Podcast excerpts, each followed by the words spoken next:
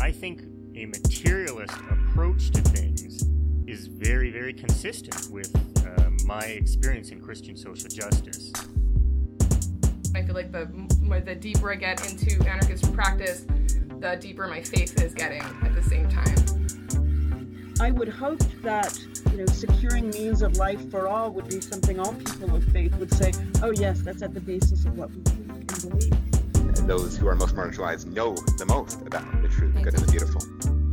To me, it's less that I think building class solidarity is a bad thing, as much as it seems like if you don't attend to things like anti-black racism, um, that's always going to get in the way of building class solidarity. Actually, and when you go back, you find that a lot of uh, revolutionary grassroots participatory movements, the, the precursors to what you could call um, the barrio assemblies and these like you know grassroots neighborhood organizations, a lot of these were sponsored by the church. What does it mean to say that the Christian tradition is internally contradictory and there are antagonisms there and you're always uh, being faithful to some aspects and betraying other aspects. Welcome to the Magnificast, a podcast about Christianity and leftist politics. I am your co-host, once again, Dean Detloff. And I'm your deep state CIA operative, Matt Bernico. That's right. Turn off this podcast right now. Anything that you listen to can be held against you. I don't know how it works. Um, Me either. But yeah, yeah, Matt either. That's the CIA for you. but here we are. Uh, the first episode of the new year. And as you might have guessed, if you uh, are paying attention to the less than a minute of things that you've heard, we are going to talk about the CIA. We're going to talk about the government, and uh, you're not going to want to miss it. Um, before we get there, though, Matt, uh, let's do a New Year's check in. How's it going? How's 2022 going? What are your big New Year's resolutions? Um, man, I don't know. I don't really have any New Year's resolutions. It's such a dark uh, such a dark time to be alive. um, so many people are sick. They got the COVID. It's awful. Um, as for me, I have um, a whole allergy situation going on where my nose is very Oh, stuffy no. and my throat is kind of scratchy, but it's just regular, regular sort of allergy sick, not uh, not COVID sick.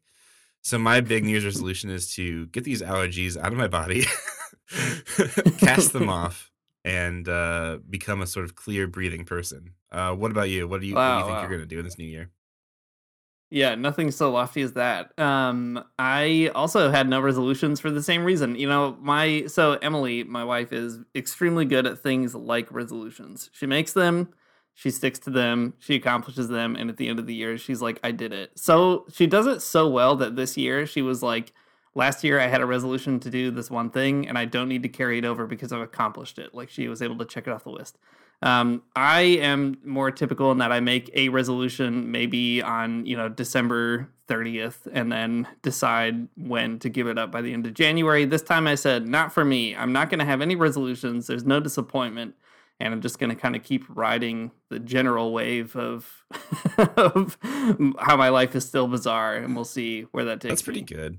Um, let's see. Oh, for the listeners, Dean and I've started playing uh, Saints Row 4, and um, we've been playing it kind of on co-op. And I guess my if I did have a New Year's resolution apart from this whole allergy situation, it is to become the most powerful computer man in that game. That's right. To run the fastest, to jump the highest, to glide the farthest. That's really what Matt and I are going to try to accomplish So, this year. so we've got a lot of we got a long ro- road ahead of us on this one. Um, yeah, right. well, cool. Uh, hopefully, you and your family or people that you, I don't know, surround yourself with. Uh, hopefully, you had a good New Year. Hopefully, hopefully you had a good holiday. Um, wishing you the best in this terrible time to be alive. Um, but let's divert our attention away from that awful, that awful, um, the awful sickness, the plague that everyone has. Let's do something different. Let's talk about something exciting. Okay.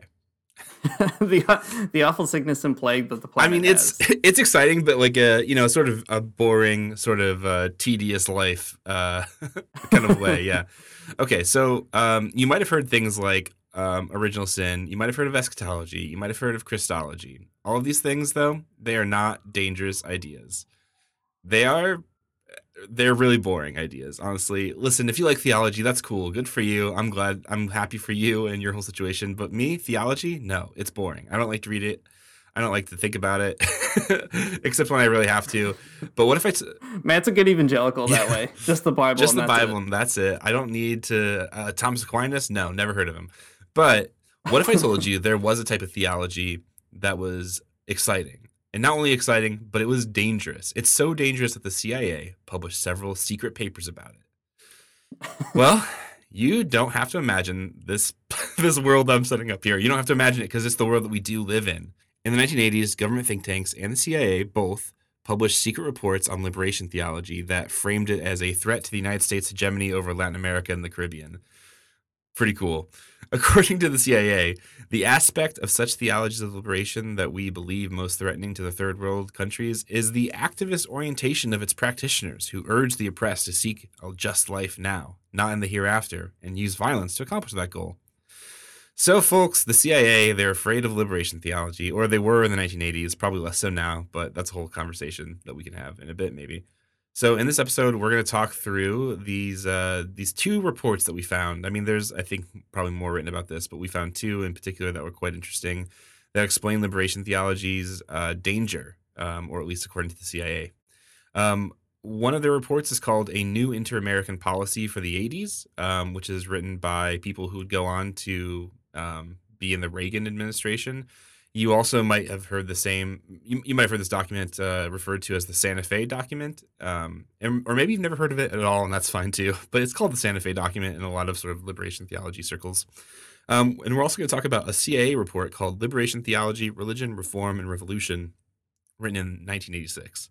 So, two great 1980s publications here from the bourgeoisie and um, we're gonna we're gonna get into it. Um, so I think all of this stuff is like pretty interesting in and of itself, just as a weird historical footnote. When um, you know all of these people were afraid of liberation theology, but I think that they actually I don't know give us an interesting perspective of liberation theology that maybe we wouldn't have otherwise. I mean, not that like these, not that the CIA is like doing this like great work for us, but I think just kind of like um, you know reading these things and thinking through them uh, give you a different perspective on liberation theology you know, it's not like um, it, it, gives you a view maybe that liberation theology is not just like um, it's not linked to a specific historical moment or a, or a socialist project. I mean, it's supportive of those things for sure, but it also is something that's like much larger than just like one socialist movement during the 1980s or something. And I think that's pretty powerful um, when you think about it. So, um, Dean, let's get into it. Tell us about um, the Santa Fe document. I will. Let actually let's do even a little bit more table setting to get people into it. I think okay, what here's my new New Year's resolution for this podcast. I think uh, we've done this podcast for so long that I feel like I often just assume everybody kind of knows what we're talking about, but I'm gonna uh, try to pause and break some things down and not assume that everybody has listened to this podcast for the last several years uh, this year, and I'm going to start with liberation theology. We do talk about it a bunch on the show, but you know we're mentioning it now, and maybe you're like, I still don't really know what it is, or I've never encountered it, or this is the first time you've listened to this podcast. Welcome, I guess, if you made it this far. Liberation theology. We should have an idea about it before we maybe dive into like why the CIA is concerned about it. Um, so, liberation theology, in a nutshell, is a movement that um, in this particular case, in this kind of thing that we're talking about, emerges in Latin America. There's other kinds of liberation theologies, but the CIA in these documents is mostly concerned about Latin America.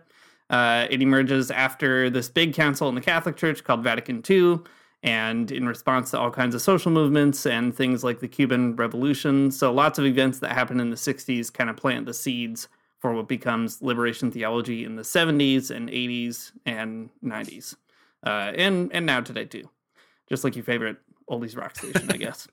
Um, it's uh, a really interesting thing to learn about. There's lots of big names involved that I'm sure we'll kind of mention here and there, but the key is that it's a real revolution in the way that Christians in Latin America, especially, thought about what it meant to be a Christian, especially living in extremely exploited parts of the global South. So the idea is okay, if Christianity tells us to care about the poor, or you know uh, if the catholic church tells us that we should be kind of going out into the world to meet the world instead of retreating from it then what does that mean in a situation that where people are you know kept poor in systematic ways because of a global economic arrangement of power right? What does it mean to think about all those sort of uh, boring theological themes that Matt talked about earlier, right? Eschatology, Christology, and so on. What does it mean to think about those things when uh, you're surrounded by like people involved in a radical labor movement, let's say, or the peasant movement or something like that? And kind of what's the relationship between theologizing in that context and what theology can offer to that context. So that's what liberation theology is about and it reaches some big kind of fever pitches throughout Latin America. I think the most famous probably is the Sandinista revolution in Nicaragua, where uh, it, by the end of it, when the revolutionaries won, there were four priests in the government and a whole mess of Christians in the government as well. So that's like the maybe the highest point, right, where liberation theology actually sort of ends up being a, a major successful piece of the revolutionary movement. Okay, I don't know. Anything else we should add about that before we dive into the Santa Fe document? No, I think that's pretty good. A pretty good introduction. I mean, there's so many moving parts. Um, go back listen Yeah. to our other episodes about liberation theology, or go read a book or whatever. I don't know. Yeah, or listen to uh, David Inczauskis, Oh, yeah. one of our favorite Jesuits. Uh, he has a podcast called the Liberation Theology Podcast, and is very cool and good, and you should check it out. Um, okay, so the Santa Fe document, like Matt said as well, is something that is referred to a lot in liberation theology circles. It becomes sort of a notorious document. In fact, I was watching a like subtitled video with uh, Frei Betto, a Brazilian priest, recently, um, talking about liberation theology, and he mentioned the Santa Fe document just like in a video on YouTube the, like last year. So they're still out there talking about it. It's still like and important. subscribe for your boy Um, yeah, that's right.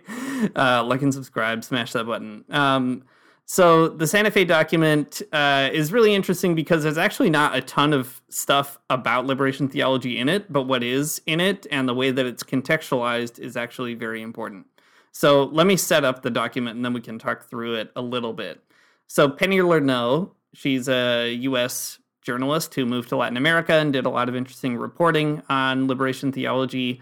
She wrote this really fascinating book called People of God.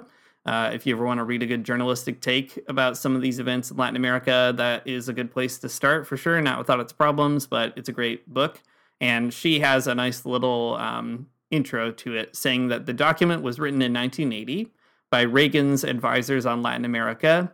Uh, side note, I guess Reagan hadn't been like elected yet, but they would go on to be his advisors, including Roger Fontaine, who became his Central America advisor on the National Security Council, and Lewis Tambs, who served as U.S. ambassador to Costa Rica until he was forced to resign because of his involvement in the Iran Contra Whoops. scandal. Uh, whoops is right. Uh, popularly known as the Santa Fe document for the city in which it was written, a new inter American policy served as a charter for the Reagan administration's Latin American policies. So, to set it up here, this is the document that you can find on the internet. Um, it is called A New Inter American Policy for the 80s. Uh, in particular, you know, it, it outlines what it sounds like, I guess. It's, it's a white paper about how the U.S. should relate to uh, Latin America, especially, but also Canada. And uh, you know, there's lots to say about it. It's all very concerned about uh, the Soviet Union and, and Cuba and all these other places, and the the Sandinistas in Nicaragua. And uh, the the paper sort of like puts forward a vision for like how you know theoretically at this stage a new president would kind of deal with this like what would be the policy decisions they could make in order to contain communism and uh, and promote U.S. interests in the inter-American sort of region of the world. So, Matt, I'm gonna read the one proposal that has to deal with liberation theology, and then maybe we can unpack that proposal and talk about it more in Yeah. context. Uh, so, in the white paper, there's all these proposals um, organized under different headings. Here is proposal three. U.S. foreign policy must begin to counter, not react against, liberation theology as it is utilized in Latin America by the liberation theology clergy. The role of the church in Latin America is vital to the concept of political freedom. Unfortunately, Marxist Leninist forces have utilized the church as a political weapon against private property and productive capitalism by infiltrating the religious community with ideas that are less Christian, less Christian than communist. Uh, so there you have it. That's the proposal. U.S. foreign policy should intentionally counter liberation theology for these reasons. Uh, really wild sort of proposal, you know, uh, snuck in underneath lots of other proposals. Yeah, you know, I mean, this whole the whole uh, Santa Fe document is full of these kinds of like, I, I mean, kind of magical thinking proposals where it's just like, here's something that we should probably do or figure out, and they're usually kind of bonkers and sort of high level thinking. Like, there's one in there about like the AFL-CIO and using that to sort of like create a labor movement in Latin America that would be like friendly to capitalism, which is interesting. Um, but like I don't know, uh, the U.S. foreign U.S. foreign policy should counter uh, liberation theology. How? Who knows? But they should do it for sure. yeah, I mean the frightening thing is uh, this is the the general framework, but the Reagan administration did try to fill that in in lots of uh, lots of experimental ways, most of which involved you know funding guerrilla movements and uh, right wing terrorist governments and so on across the region. So that is what is so wild. Is Yeah. like there is this kind of magical thinking to it, and what's frightening is like they Right, it gets worked out. Yeah, like they figured it out. Yeah. yeah, I mean, a lot of there's a bunch of other proposals that get worked out too in some really fascinating ways. Um, but yeah, this one definitely um, in the form of uh, yeah, uh, death squads and whatnot. Pretty awful. Um, but yeah, I mean, an interesting, an interesting piece of I don't know, a weird artifact from like what seems like another world. Um, but uh, good for the Marxist Leninists who've decided that the church was the church was the political weapon they needed, and uh, good job. That good job. I don't know. It's uh, it's funny though that like um, in this conceptualization, it is the Marxist Leninists who are the ones doing it, and not like clergy or not you know not liberation Mhm. theologians, not people who are like you know just invested in like the in reading the Bible. It's not Christians behind it. It's like Marxist Leninists who are uh, subverting the whole thing. Right, right. Yeah, I mean, you know, so this this proposal is sandwiched between all kinds of stuff where the the specter of communism, the fear of communism is the driving force in the whole document. And it's interesting how that kind of ideological fear actually forces the US government to totally fail to understand things like liberation theology. Um, this actually changes a little bit when we look at the other CIA document that we'll talk about, which is from uh, later in the 80s, and the Yeah. mid 80s.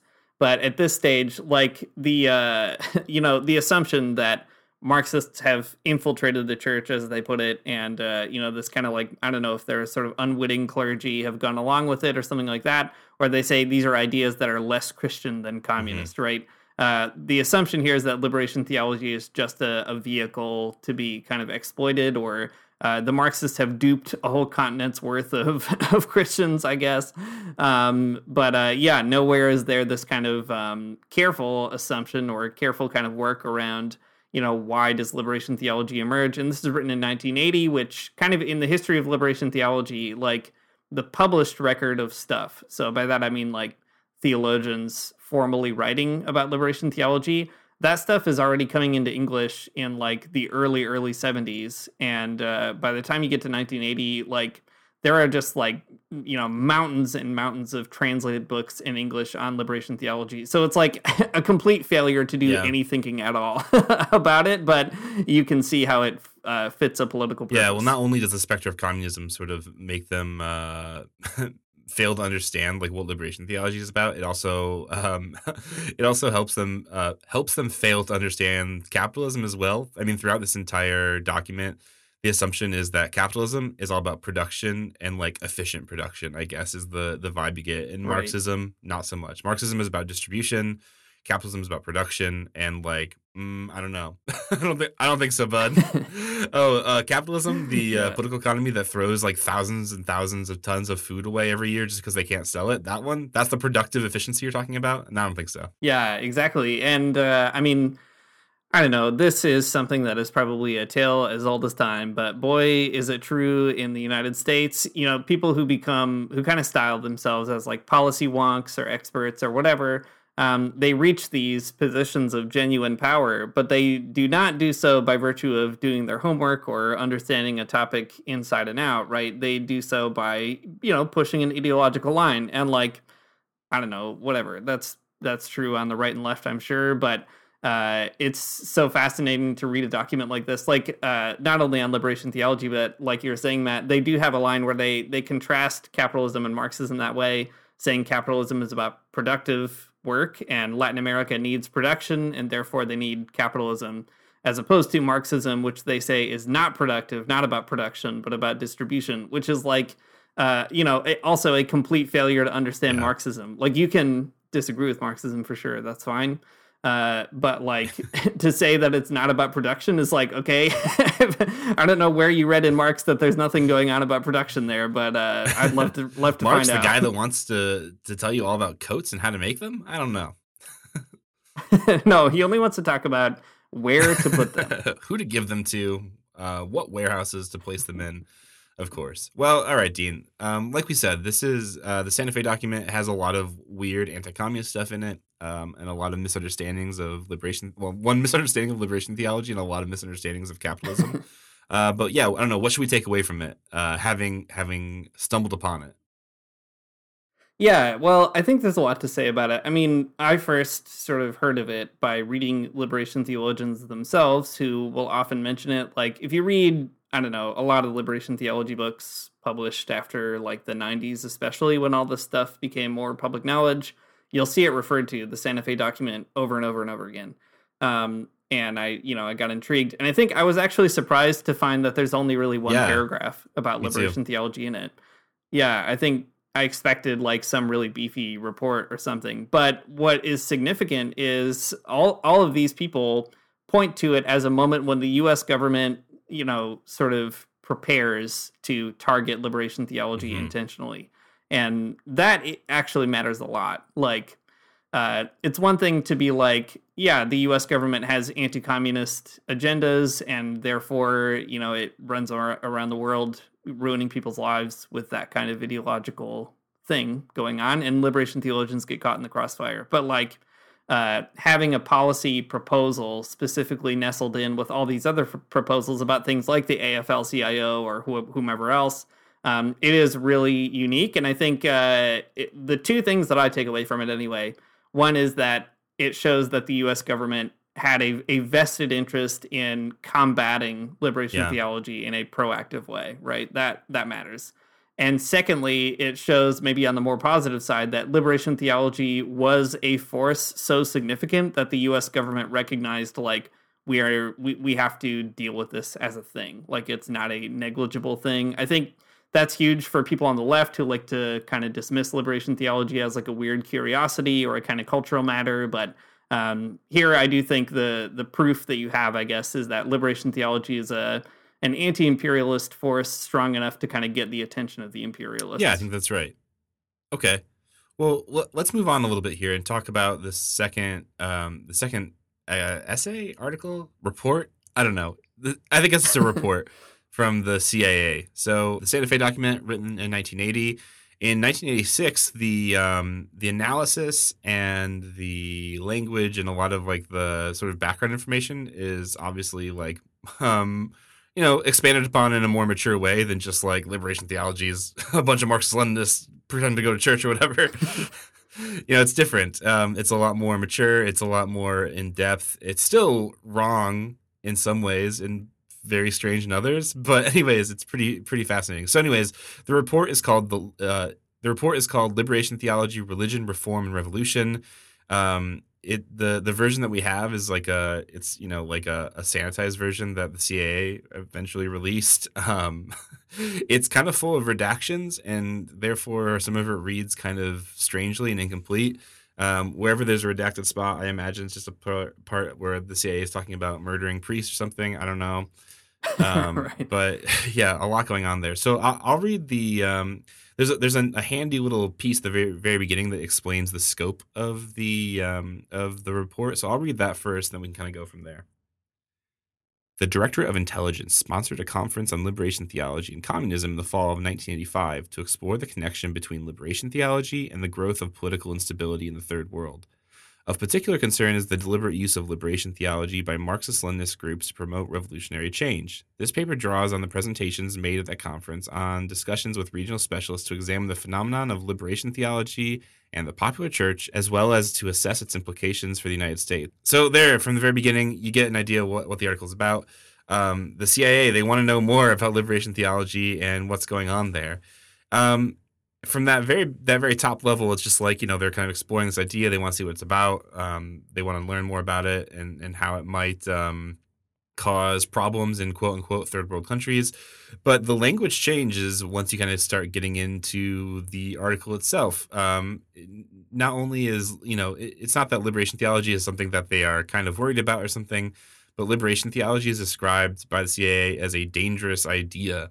It's something that um, uh, that they think is going to cause some serious problems um, uh, given sort of like the political landscape of of uh, Latin America and the Caribbean in the 1980s.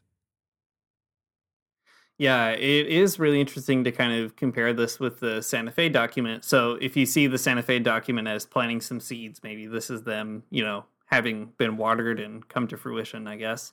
Um, it is interesting too because the Santa Fe document is a, a wish list from some policy wonks who end up being in power whereas this is a uh, you know a, a, document prepared by and for the CIA, right? Uh, a document that um, is sort of uh, part of the the government machine as it's churning along. And I think there's a lot to say about it. It's like 30 pages or something, and I think it's worth reading for a lot of reasons. It's it's very revealing. Um, you know the the super interesting part about it is it does end up developing a more I don't know. I don't want to use the word nuanced because it, it's not nuanced. No. a more a more complicated perspective yeah. maybe on liberation theology. Um, but uh, what's really fascinating too about it, I was surprised to find there are a number of uh, kind of like individuals who are mentioned in the report that um, like I uh, had only read in passing, like glancing stuff here and there over the years in liberation theology, and I was like, "Whoa, that is surprising to see this particular priest named here." Or like uh, they do really kind of track um, uh, not only liberation theology, but it's kind of adjacent movements in other places like South Korea or South Africa. Um, there's this kind of uh, awareness that this is an international uh, phenomenon of of radical Christians doing stuff. Um, so there's a lot to kind of maybe unpack there too. And you know, anytime you read a CIA document, especially about left wing people's movements, you always have to take them with a grain of salt. But um, yeah, like I said, I was I was surprised at um, how much material actually made it into this report in a way that I was like, ah, oh, someone did read a bunch of Orbis mm-hmm. books, I guess. Yeah. To me, what makes it interesting is that you know it's not um, it's about liberation theology in a weird sociological sense. I mean, in a political sense too, right? Yeah. It's like it's not asking what liberation theology believes or whatever. That's kind of not the point. The point of the CIA article is to explain like where liberation theology might creep up and like why. And that's sort of fascinating to see, you know, someone from the CIA to think that through or whatever. and uh, kind of, I mean, pretty, mm-hmm. pretty scary, I guess, too, in some ways. But um, yeah, I don't know. Let's just here, I'll, I'll give you an example. How about that? So the CIA writes, we don't know the author's name, by the way. So it's just the CIA, always. Redacted. Redacted. yeah. yeah. Uh, all right. They write we believe that liberation theology and other radical variants of the movement, as found in South Africa and South Korea, can flourish where repressive regimes have blocked progress towards political and social reform, and the church provides one of the few places in the community for the disaffected to gather. The movement is also more likely to be influential in countries with charismatic religious leaders and a history of church involvement in politics. So from the very beginning here, that's I mean that's kind of what I'm I'm after, or that's what I'm that's what I'm talking about. It's not about the sort of theology as such, but it's about like w- where and why it happens. And I think it's actually a, a pretty interesting um, a pretty interesting explanation for why it happens. I mean, it, it I think it makes sense. It's probably it's probably true, right? Um, but there you go. Mm-hmm. The CIA that's the, that's the level I guess that we're working at uh, in this document. Uh, the CIA is trying to kind of figure out exactly like what makes the liberation theology like as a movement sort of tick. Right. And the key is, uh, you know, understanding it in order to advance U.S. interests, yeah. right? Wh- which they say even in the summary. Actually, hang on, I'll find it here. Yeah. Uh, while liberation theology has served to promote U.S. interests by assisting popular efforts to bring democratic reform to authoritarian states, they do not list what yeah. those are, by the way. Uh, it also has posed a major threat to U.S. interests by providing a fertile ground for communist exploitation. In Central America and the Philippines in particular, we judge that the collaboration of some nuns, missionaries, and, and members of the clergy with the Marxist revolutionaries has given and will continue to lend legitimacy to guerrilla movements while hampering government efforts to contain them. Um, I think this is a paragraph that is very striking in what it does and does not Yeah. say, uh, and tells you a lot about the CIA and liberation theology both, right? So, uh, uh, the point of understanding liberation theology is to see where it uh, conflicts with U.S. interests. But what those interests are are like so, um, you know, slippery and sneaky. Like uh, bringing democratic reform to authoritarian states. So let's just think of some examples where that might be, right? We might think of, for instance, Nicaragua, which comes up a lot in this particular thing. So, uh, Somoza, for example, is one person who uh, comes to mind, right? A person who is like literally selling the uh, the blood of Nicaraguan peasants to blood banks in the United States.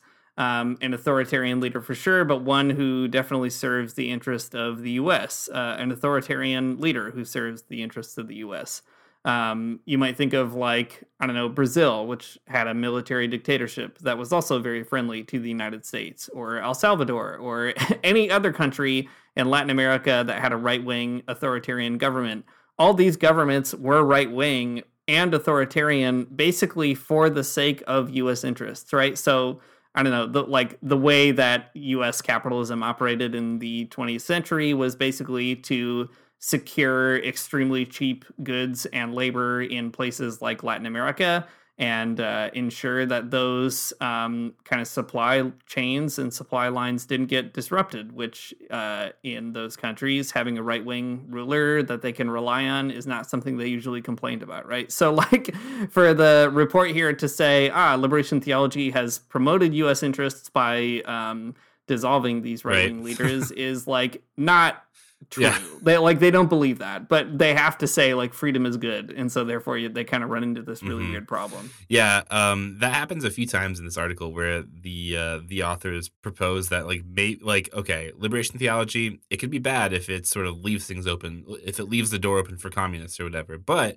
it could be good too. We're not going to rule that out, but like, hmm, can you think of an exa- uh, an example? No, you couldn't. It's it's pretty bizarre. Um, okay, well that's that's a good kind of um pin to stick in it and uh we'll kind of keep that that thought with us as we kind of move move through it here. Um there like i said a minute ago though, though there's a lot of observations in this uh, article in this uh, report about like what makes liberation theology happen as like a movement. And um there's uh, some kind of like long-winded explanations of of what it is exactly but there is a um, there's like this like sort of like weird section like if it's like a textbook that's like key questions for assessing where liberation theology could become politically significant. So these are the questions you need to be asking if you're like an operative in the field or whatever about liberation theology about the possible prob- problematic liberation theologians or or, uh, or people's movements so um, first you need to think about the background factors of uh, a given situation is the percentage of Christians that uh, you're thinking about here, especially Catholic in the total population? so if they are, they might be liberation theologians. Um, okay. Does the church have a history of involvement in politics? If so, you might you might have a people's movement. I feel like I'm Jeff Foxworthy. I love this Jeff Foxworthy. Yeah. okay. Does the presence of extreme poverty, human rights violations, and trade dependency suggest blockages in the political system inhibiting reform? Oh my god.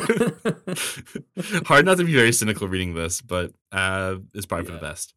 Is there an active insurgency or a high degree of civil unrest? So those are the uh, the four key questions about background factors. So if if those things are true, you might have a whole liberation theology situation on your hands that you need to figure out. Uh, but it goes on. Um, there are also some tactical indicators, some some great CIA language. Um, here are some more questions you can ask yourself about a given situation. Does the church provide the primary locus for organizing and expressing discontent with the regime? That's actually a really interesting observation um, about sort of like the Yeah. centrality of churches in in you know places where liberation theology becomes uh, prevalent or powerful or traditional or something. Um, you know, the church is it, it happens there because that's where people can gather and sort of like the language they can use to express the situation. I, I mean, uh, CIA sucks, but I mean, I guess that's right. Um, they go on to say, do proponents emphasize the revolutionary mission of the church through propaganda and public statements? Um, okay. Do they share an anti capitalist, anti West orientation? Do proponents advocate the use of violence to promote change? So there you go. Um, if if all of these things are true, you better watch out because the CIA is gonna come and be awful. yeah, I mean, you know what's wild though is like they're not. uh I mean, like I think they're they're right. Like these actually are Yeah. pretty good key questions for assessing where liberation theology could become politically significant. like, um, do you have a lot of Catholics around? Uh, are they all hanging out at churches? Is the church the place where they get upset at the government? Like these are all. You know, like uh, I've taught a class on liberation theology a few times, and um, I don't know. This isn't like too far off from the kind of you know ad hoc criteria that I've suggested before. That you could you know if you wanted to sort of think through where liberation theology could emerge in in a different context, these are kind of the indicators that you would actually find looking through the 20th century. This is what happened. So I mean, it, it's very interesting for that reason. Uh, like like I said earlier, someone has decided to like do their homework and figure it out. Uh, there are some also sleights of hand. I don't want to like say too much about it. You know, like do proponents advocate the use of violence? Yeah. for example, That's a pretty Um, complicated thing. There are like, yeah, exactly. Like there are some liberation theologians who do. There are others who are a lot more reserved about that, or or you wouldn't properly be described as advocating the use of violence. Um, there are some liberation theologians who like defend the use of violence but don't necessarily advocate Right. for it, which is a pretty important distinction. But you know, whatever. This is a bulleted pointed list in a CIA document, so I'm not expecting that level of, of nuance. But uh, it's it's interesting nevertheless to just kind of you know try to pay attention to those little cues. Yeah, definitely. Yeah, I mean, um, the thing, I mean, the, the mistake that this document does make is that like liberation theology is sort of monolithic in, you know, in itself. I mean, I guess like, um, what liberation theology is or what liberation theologians believe is probably beyond the scope of like what they really care about. But those things do end up mattering in pretty important ways for the movements that they they are part of, right? Like, I don't know, Ernesto Cardenal is, is like a, a particular type of liberation theology who has a a particular approach to violence that you know ends up working working its way out in in a in a way that uh, is different than others or something. Yeah.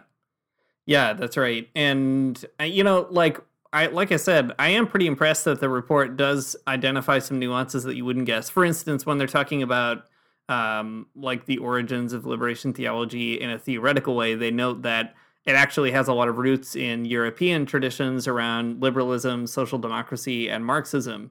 And that is true, and actually something that a lot of people who read liberation theology don't sort of attend to. And it's actually a really interesting point because when you read liberation theology, you see the tensions of all those things trying to kind of find a home in the same text. Like, um, I'm reading uh, Jose uh, Porfirio Miranda right now, and you see those tensions a lot in his work, especially because he's maybe like he's very, very interested in Marxism specifically, but he is not like a uh, he's not a scientific Marxist by any stretch either. You can tell there's kind of a liberal humanist bent to him that is very important and uh, you know so all that to say like if you if you know that those are sort of the theolo- theoretical genealogies going into it you can kind of maybe find some things in liberation theology texts that you might not see on like a first reading. So like i said like finding those little nuances is is pretty surprising but uh yeah what a what an extremely weird Yeah. document for people to Totally. I mean, and it even goes as far to explain like how in in Africa liberation theology looks different because it puts you know more of an emphasis on black nationalism or whatever, and like right you know it does get a little bit more granular than you'd expect uh, from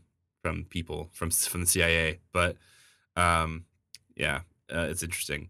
Well, let's let's turn towards the end of this uh, CIA document, and then we can talk about some more of the big picture stuff. Um, okay, yeah so the article ends with some like um, uh, some some like forecasting towards the future, like what might liberation theology mean for the future. Um, you know, it's it talks a little bit about its history. It's talked a little bit about the way it acts, but like what you know, like what can we expect from liberation theology? Um, and it says this: Liberation theology can pose a serious threat to U.S. interests when its critique of capitalism and U.S. development policy finds a receptive audience, and more important, when the movement's inability to articulate a political economic model for re- for restructuring society provides an opening for communist exploitation. That's a very bizarre way to put it. But I mean, the idea is that liberation theology is a problem when it doesn't have a um, it doesn't have a political economic model that is nice to the United States in mind, and it lets it lets Right. communists sneak in and say, "Surprise, socialism." I don't I don't know of Right. any. I mean, I don't know who what liberation theology is like that. I don't know.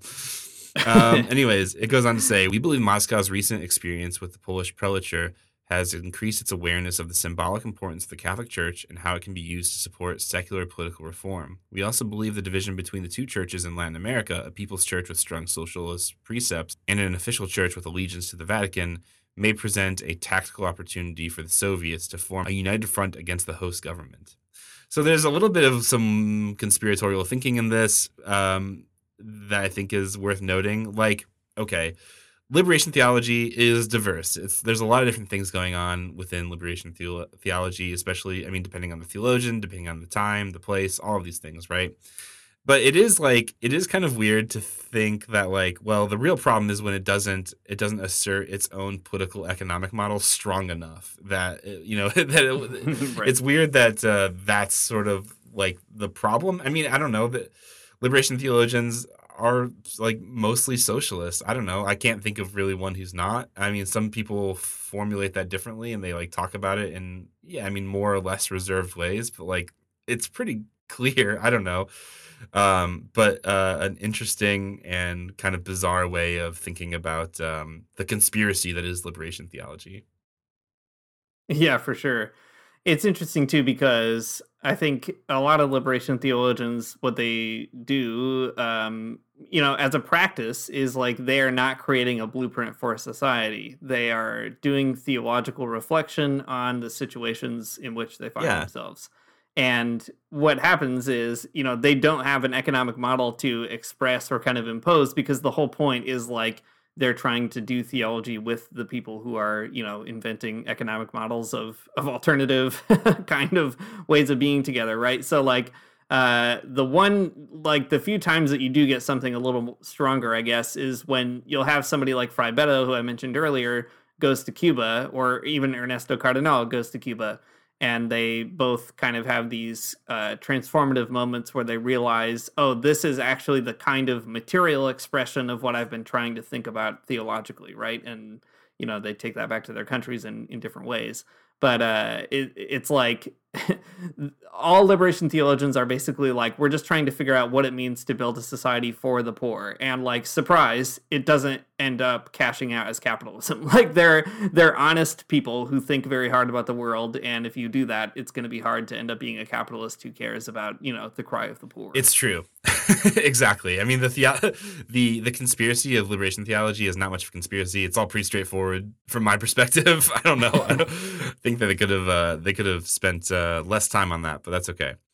Um, Yeah, the we could say too the uh, the Soviet stuff in here is interesting, Mhm. right? Like uh, the Soviet Union did take an interest in liberation theology, but it is not clear. At least I've never found anybody say it in a way that I found satisfactory. It's not clear exactly how much interest that really was. Like, there's like I don't know. You could find you know the odd article in like Pravda or something probably about like liberation theology, but that doesn't tell you that much. Or uh, it's true. It is definitely true that like the KGB had some interests in liberation theology. It's also true that liberation theologians had done tours of the Soviet Union and things like that. That is all accurate. But like if you actually go into the text and read the the texts of liberation theologians, I'm, I'm thinking of even kind of the highest profile ones, right? Like Leonardo Boff, let's say.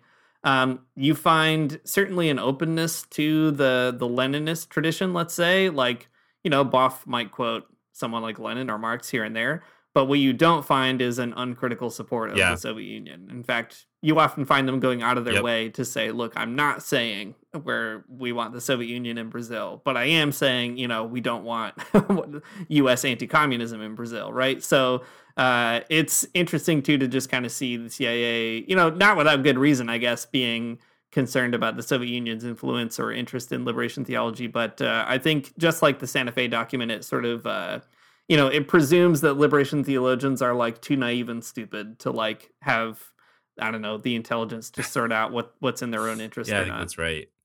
Um, well, okay, we can draw a lot of interesting conclusions maybe from this, or we can learn a lot of things. We probably mentioned a lot of them already, but um, as I was reading through these documents, I was really struck by, I mean, just the CIA's treatment of like liberation theology as a thing in and of itself, rather than sort of like a subgenre of like religious socialism. I thought was really fascinating. Like uh, the Mhm. CIA, I mean, for better and for worse. I mean, for worse, almost exclusively. They, you know, they think of liberation theology as a thing that exists. That's not, um, that's not reducible to like socialist movements in Latin America and in the Caribbean. And I think that's actually kind of a good idea. I mean, screw the CIA, like whatever. But uh, but liberation theology being something that's like, um, not that that is. I mean, okay, it is tied to a a geography. It's tied to a place. That's true. But it is uh it is a type of theology that does like lend itself to a bigger project that like you know kind of goes beyond the scope of the the historical moment that it's in. I think liberation theology is a a really meaningful way of thinking about the world um, politically and you know religiously that that goes beyond just like the socialist movements of like the 1980s. Yeah, definitely. And it's uh you know they're they're rightly keying in on the international Yeah. character of the movement, which is true and something that I think people forget about today. Like uh we've never done an episode on this, but one day we need to um the uh, EATWOT, E A T W O T Right. is a big acronym for it's like I don't know, econ- what is it? Ecumenical Association of Third World Theology or Theologians, something like that anyway uh it was it it started in the late 70s but it was a, a place for liberation theologians but other theologians as well to come together and just talk about third world liberation in a liberationist theological perspective but you know with lots of diversity and so on. And uh, you know that's really important to track and really important to remember as we kind of retell the story of liberation theology and yeah, like you said, the CIA, for tactical reasons, I guess, understands that that's true. Um, so we should too. we should understand it in a different context Yeah, in a that's different right. way. You know, something else that I I'm just now thinking about and maybe is a bad idea. I don't know. Who knows? I don't know if it's a bad idea until I say it out loud, I guess. But um yeah, I'll please tell do. you. Well, I mean, I, I think like um something that's interesting that's kind of revealed i think in the cia report in in as it as it sort of takes apart the nuts and bolts of like what makes a people's movement based on liberation theology i mean it reveals that like um the united states does not have the capacity for this type of movement. Um Mhm, I, I think mhm. just for for no other reason than just like the sort of lack of centrality of the church. Um not not not in the sense of like oh, why are why are millennials leaving the church? but in the sense of like you know there's not a common shared space where people go together and that's and if there Yeah. is that that space is not a religious one um so it makes it makes liberation theology like as a as an as like a people's movement a really hard idea for north america i mean with some with some exceptions obviously where things have happened i mean you know for sure but uh in in 2021 i'm sorry oh my god in 2022 uh the year of our lord uh it's like it's not uh it's not a it's not the same kind of threat and and you know people get yeah. pe- people now in the United States get very excited about it, and like they should because the ideas within liberation theology are really good, and I think it paints a uh, picture of a world that is better than the one that we have for sure. Um, and it also gives you a way to connect to other you know people struggling in the world, but also it's just like you kind of have to recognize the the the limited power that liberation theology might have as a mobilizing force in the United States, and eh, I guess that's kind of a bummer. Yeah, I think so. I mean, I used to ask the students I had in my class at the end of it, you know, what would it mean? It, it could you have liberation theology in the U.S. and like if you did, what would it mean to have it?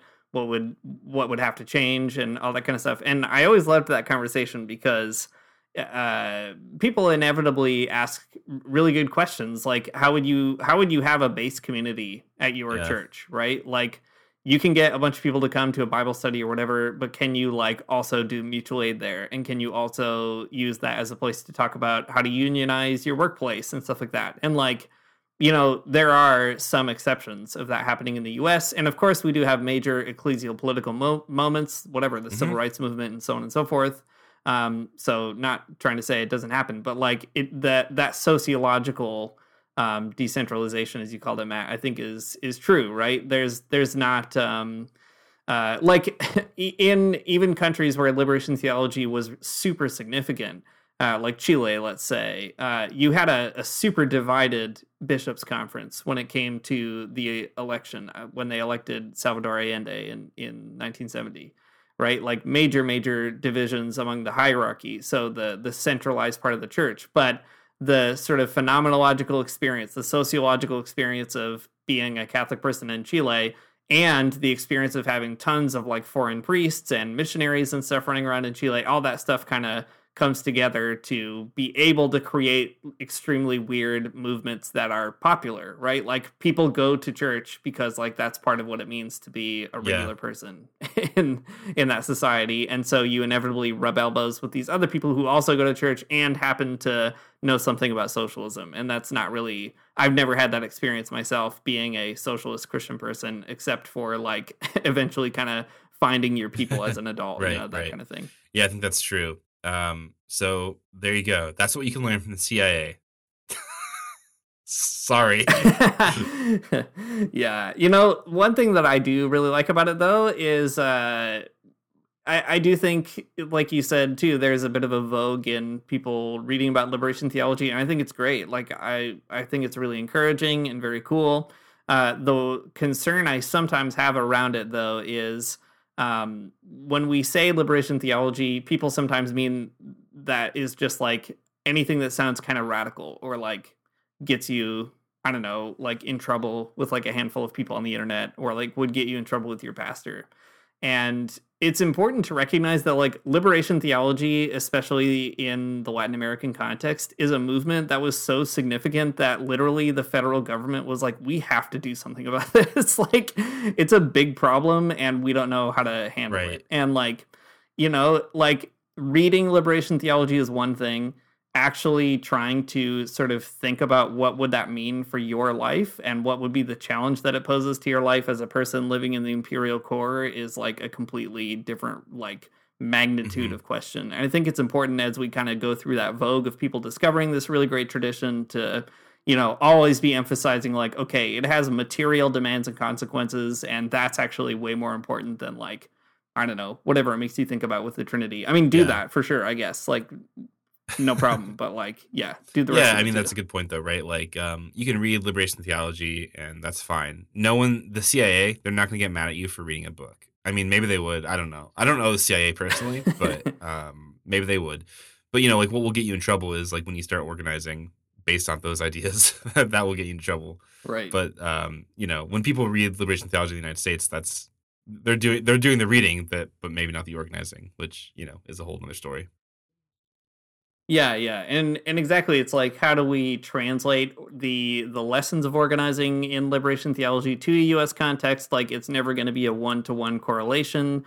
Um, liberation theology today, even in Latin America, looks different, way different than it looked three decades ago, even two decades ago. You know, so like it's always going to take some interpretive work and it's going to take a lot of work to be like well it wouldn't make sense for me to have a base community in the way they did in like the favelas of sao paulo or something but like you know maybe i could whatever do whatever ryan Cagle is doing out there in alabama or something you know like that kind of stuff um is maybe a, a kind of in the spirit of liberation theology i guess in the spirit of doing theology so intensely that like somebody has to do homework at the cia to figure you out Well, that's as good as you can hope for, I think, in this life. Um, doing theology is so good, you make the government mad. That's cool. Yeah, you waste their time, taxpayer dollars. I'm trying to read The seven seven trillion dollar budget is gonna at least part of it goes towards figuring whatever you're doing out is cool. That's great. yeah. Uh, well, there is a ton of other history on this. I wish there was like one good big book. Maybe one day we'll get around to writing it or finding someone else to write it. One big book on like how the U.S. government has treated liberation theology, but um, I encourage you to go look up some more stuff. I uh, I don't know. This is kind of like an appendix, I guess, to the episode. But one fun uh, quote I remembered, um, or passage I remembered, is from uh, "Damning the Flood," Haiti, Aristide, and the Politics of Containment. And I mentioned it because it kind of takes us like beyond the '80s stuff we were just looking at. Um, I'll read a little paragraph here, I guess, and people can decide if they want to learn more. Um, but here uh, they say U.S. Army intelligence officers understood exactly what was at stake and all through the 80s and early 90s recognized the most serious threat to U.S. interests was not secular Marxist Leninism or organized labor, but liberation theology. Nowhere did the counterinsurgency measures that the U.S. and its allies devised in order to deal with liberation theology in the, the 80s and 90s fall more heavily than they did on the Haiti of Lavalas and the ti legliz, which is like a popular movement. It's no coincidence that the most notorious assassin hired to terror- terrorize Lavalas from 1990 to 1994, Toto Constant, who's still alive, by the way, first began working for the CIA on a course designed to explain and contain the extreme left wing implications of the theology of liberation, which Constant understood as an attempt to, quote, convince the people that in the name of God everything is possible, and therefore it was right for the people to kill soldiers and the rich. And anyway, that guy ended up killing tons and tons of poor people. Uh, so I mentioned that as one example that kind of takes us out of the Reagan administration into the Clinton years. Um, you can find out, I think, even more history on how the U.S. is still meddling in liberation theology projects, right? Like, uh, you know, experiments in Bolivia or Venezuela or Ecuador or uh, Paraguay, which had a Catholic bishop as a president for a minute, Brazil, and so on. So I think, uh, I guess the reason I wanted to tack this on at the end is to say that the story we're telling is is definitely a Reagan years kind of story with these documents, but like, you know, Joe Biden, our Catholic president, is probably still very concerned about liberation theology, and I think it's important that we kind of keep on telling that story as well. Thanks for listening to the Magnificast. If you like what you heard, you can support us on Patreon at patreon.com slash the Magnificast. Uh, if you support us there, you get all kinds of neat things like a sticker or an invite to our Discord community, and sometimes even uh, an extra podcast we do behind the paywall called The Lock In, where we have a fictional youth group and we answer questions and do current events, and it's great. All right, you should do that, or just leave us an iTunes review. That's fine too. Wh- whatever you want. Our intro music is by Mario Armstrong, and our outro music is by The Illogical Spoon. We'll see you next week.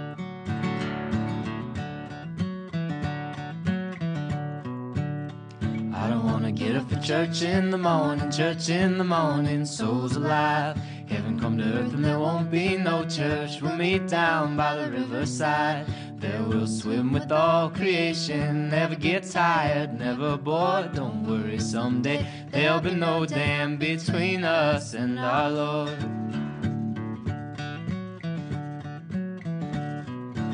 Jackson, keep your hoods up.